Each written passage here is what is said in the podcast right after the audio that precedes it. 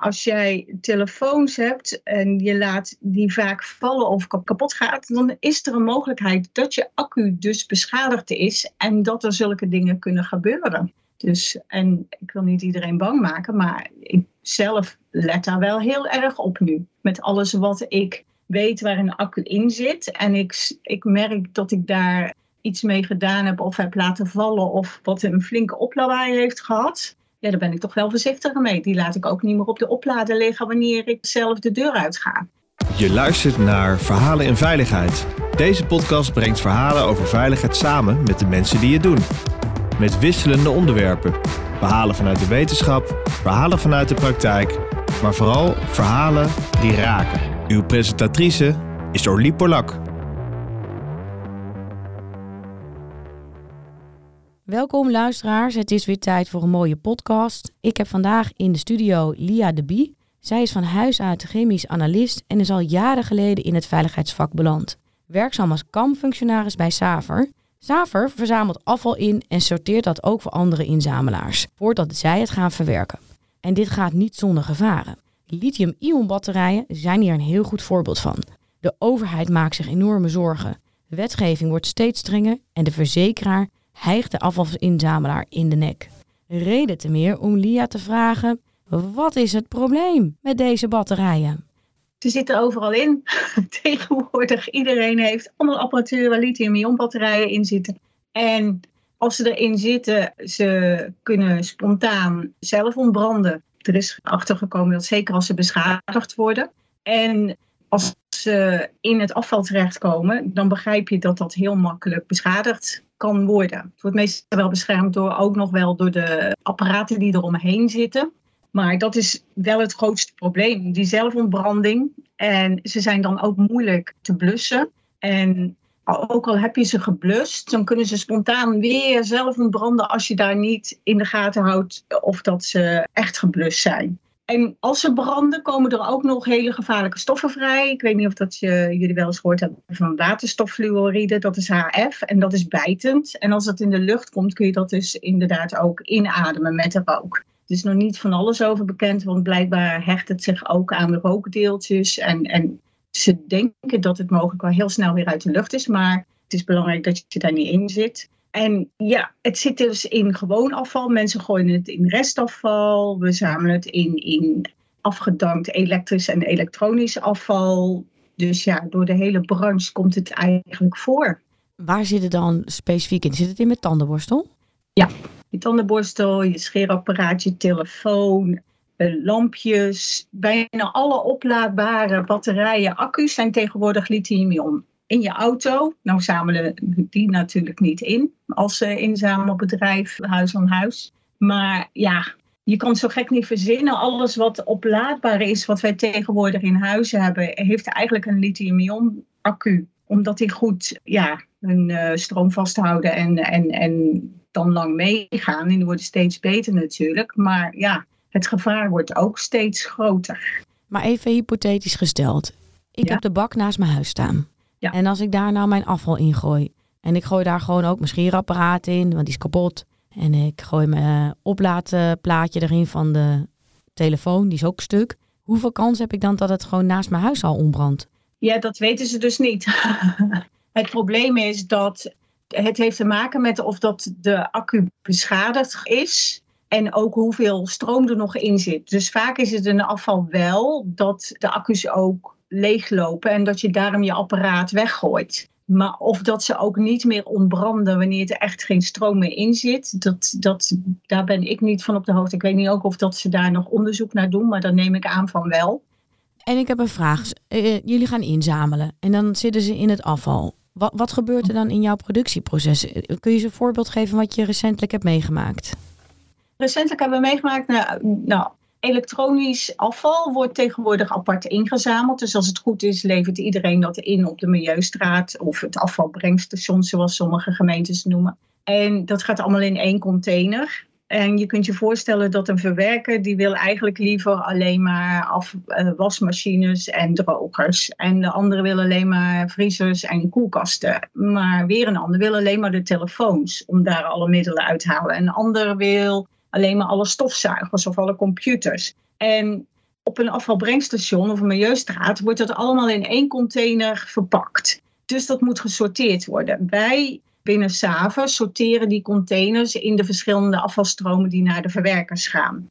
En die krijgen we niet van alleen onze eigen milieustations, maar ook van andere gemeenten.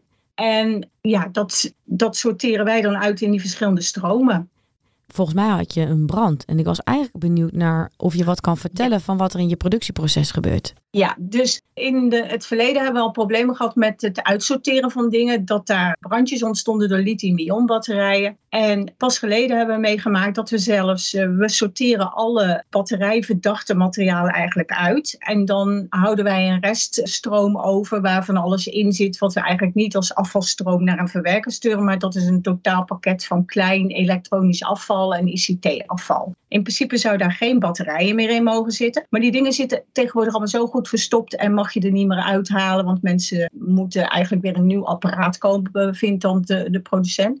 En wij dachten dat wij alles eruit halen. En in zo'n, wat wij dan noemen, kei-container voor klein elektronisch afval en ICT-afval, hebben wij dus een brand gehad. Ja, de brandweer heeft daar heel veel moeite mee gehad om die sowieso uit te krijgen. Dus ze koelen eerst en proberen hem te laten uitbranden. Dan moet hij onder water gezet worden om te zorgen dat hij niet weer ontbrandt. En dan moet hij minimaal 24 tot 48 uur onder water blijven staan. Anders kan hij spontaan weer in brand vliegen. Nou, er kwamen rookwolken vanaf en, en steekvlammen vanaf van 4 of 5 meter hoog. Terwijl het mogelijk maar een heel klein batterijtje is geweest. Want we kunnen het ook niet meer terugvinden waar het mee gestart is. Dus en schrik je dan van zulke enorme branden? Ja, behoorlijk. Want dit was ook nog toevallig dat de, de rangeerder die de container vanuit de hal pakte en op de plaats op de opslag wilde zetten, dat hij toevallig zag dat het smulde. Daarna heeft hij hem op de wasplaats gezet. En hadden we er van kantoor ook zicht op hoe dat ging. En ja, dat, dat sloeg gewoon meters hoog omhoog als dat binnen had gestaan. Nou, we in die uh, hal hebben we wel een sprinklerinstallatie. Maar dat had, dat had schade gebracht en zeker waterschade sowieso als de sprinkler afgaat. Maar het gaat gewoon niet uit, Orly. De, de, de brandweer staat erop te blussen en ze hebben zoveel moeite om dat uit te krijgen, terwijl het niet eens waarschijnlijk een grote accu geweest is. Dus daar schrok ik wel heel erg van, ja. Ik kende dit verhaal helemaal niet. Ik weet wel dat, ze, dat die uh, lithiumbatterijen in uh, Tesla's zitten. En dat, ik weet toevallig wel dat als je een uh, aanrijding hebt op de weg en je batterij was niet zo goed, dat we hetzelfde probleem hebben. Dat de, dat de brandweer van die boksen om je auto moet zetten en het eigenlijk volgens mij letterlijk moet laten uitbranden, want het is bijna niet te blussen. Dus dat wist ik wel, maar ik wist niet dat het in mijn tandenborstel zat, of in een scheerapparaat, of in die oplaadplaatjes. Weten mensen dit wel? En je telefoon die je in je zak hebt, je tas hebt. Het is een beetje, ik vergelijk het altijd met, ik heb motor gereden en dan heb je een helm op.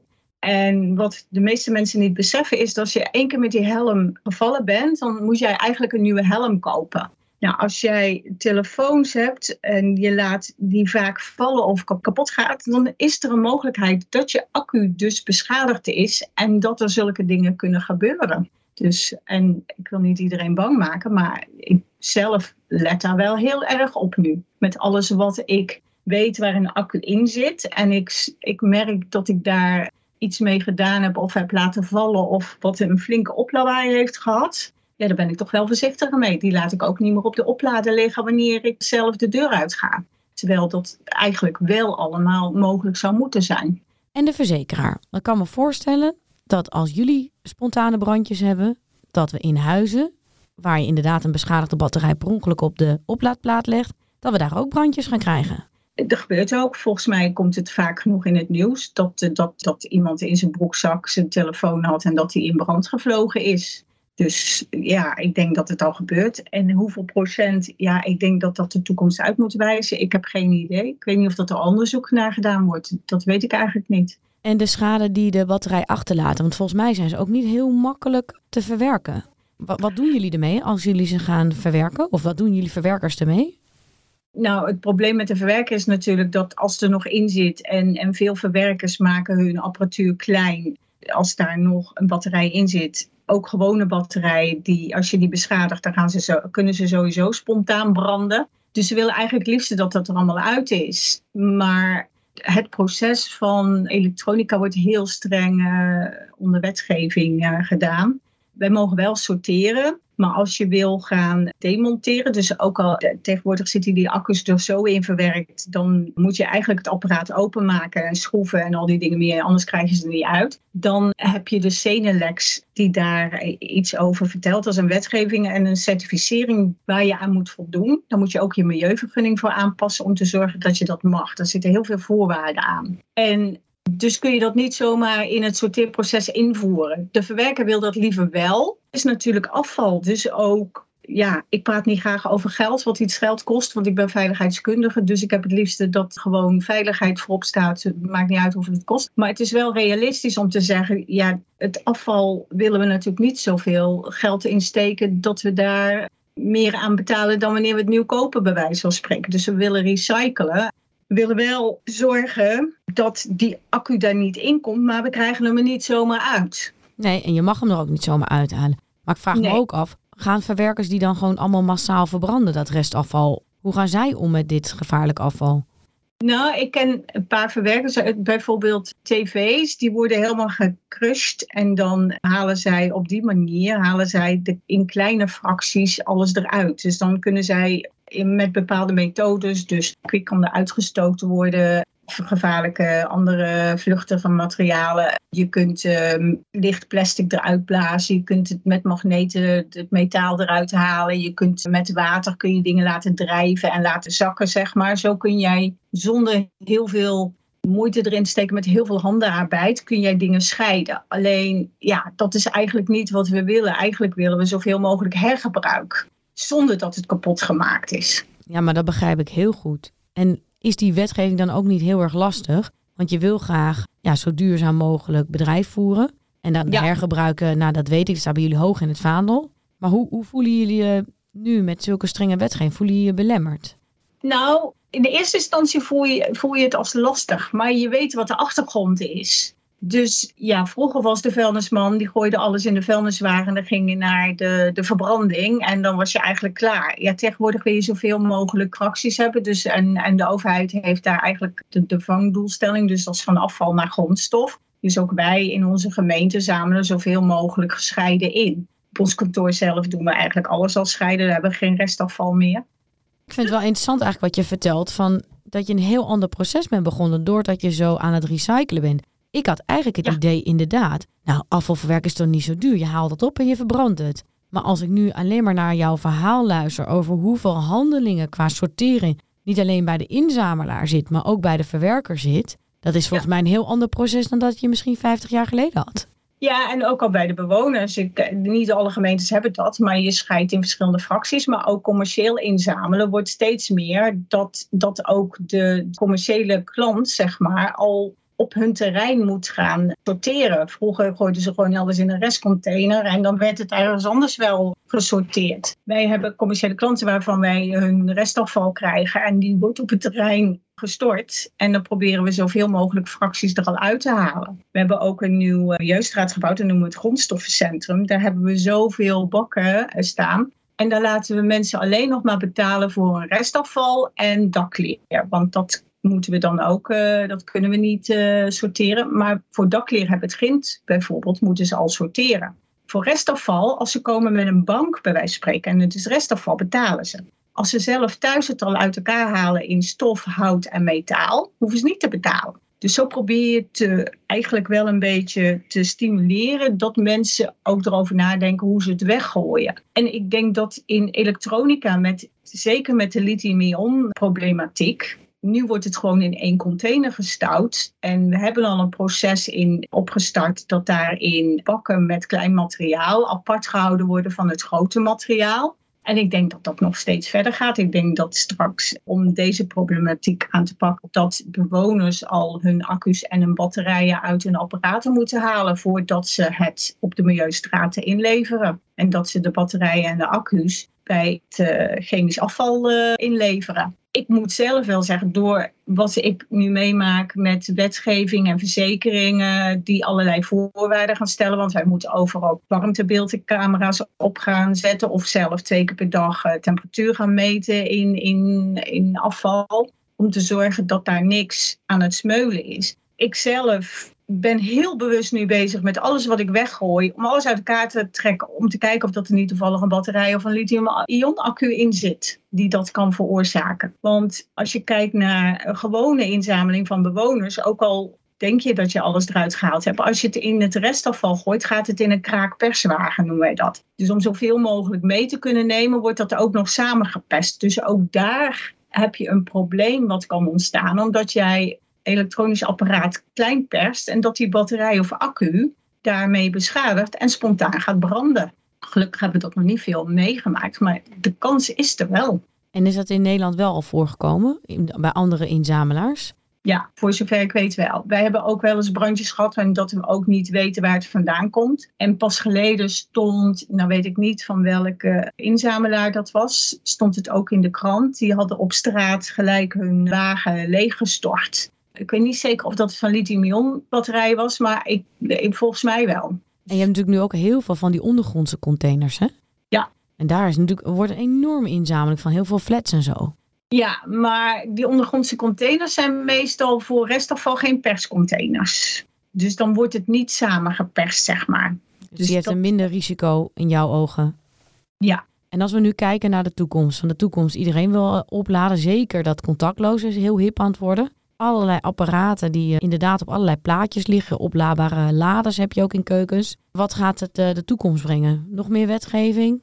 Verandering nou, van gedrag? Dat sowieso, want de PGS-reeks heeft, uh, is bezig met een nieuwe PGS-reeks, publicatie gevaarlijke stoffen 37. Dat gaat specifiek over dit probleem. En ja, over heel Nederland heen zullen uh, niet alleen wij als sorteerder veel meer regels krijgen, maar ik denk dat er in de Milieustraat ook steeds meer regels komen. Dus dat ze dat apart moeten inzamelen en dat daar monitoring op zit dat er niks gebeurt. En als er wel iets gebeurt, dat er een, een plan is hoe we dat zo snel mogelijk uitkrijgen en zorgen dat het niet meer brandt. Ik denk dat binnen Nederland, of nee, in de wereld sowieso een probleem is met accu's, oplaadbare accu's. Want je ziet het nu ook al bij de chips. Ja, de grondstoffen raken uitgeput. Dus daarom willen mensen ook die afvalstromen waar die accu's in zitten graag weer terug hebben als verwerker. Want daar zitten zeldzame metalen in die ze weer duur kunnen verkopen.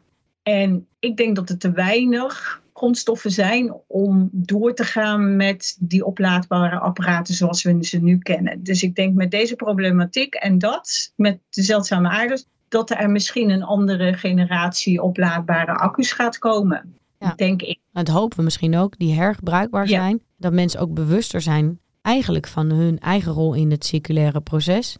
Ja. Ja, dankjewel. Ik vond het heel erg interessant. Ik wil eigenlijk ook wel een klein oproepje doen aan de, aan de luisteraar. Is wees je bewust wat je allemaal in het afval gooit. Hoeveel werk het is, hoeveel risico's het uh, met zich meebrengt. En probeer toch zoveel mogelijk te recyclen. Ja, dankjewel Orly. ja, jij dankjewel.